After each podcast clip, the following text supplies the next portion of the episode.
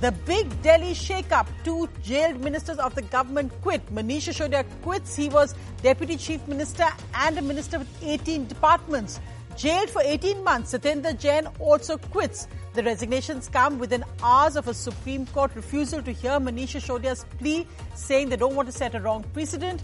Sisodia in his resignation letter says, No one can call me corrupt. God knows these allegations are false. The BJP says Kejriwal's moral high ground is gone. He must resign. India's growth slows to 4.4% in the third quarter. The GDP forecast cut slightly to 6.6% from 6.8%. Services drive growth, manufacturing contracts. The quarterly GDP value is 12% above pre pandemic levels.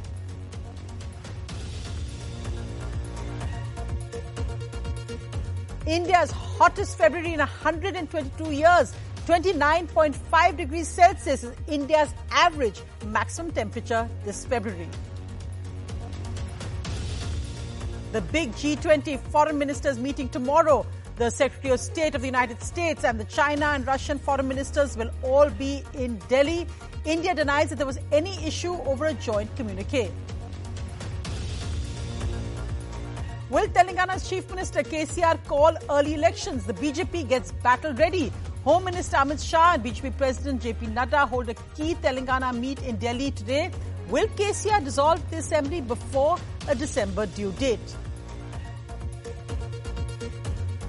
As onion prices crash, Maharashtra opposition MLAs protest with garlands of onions.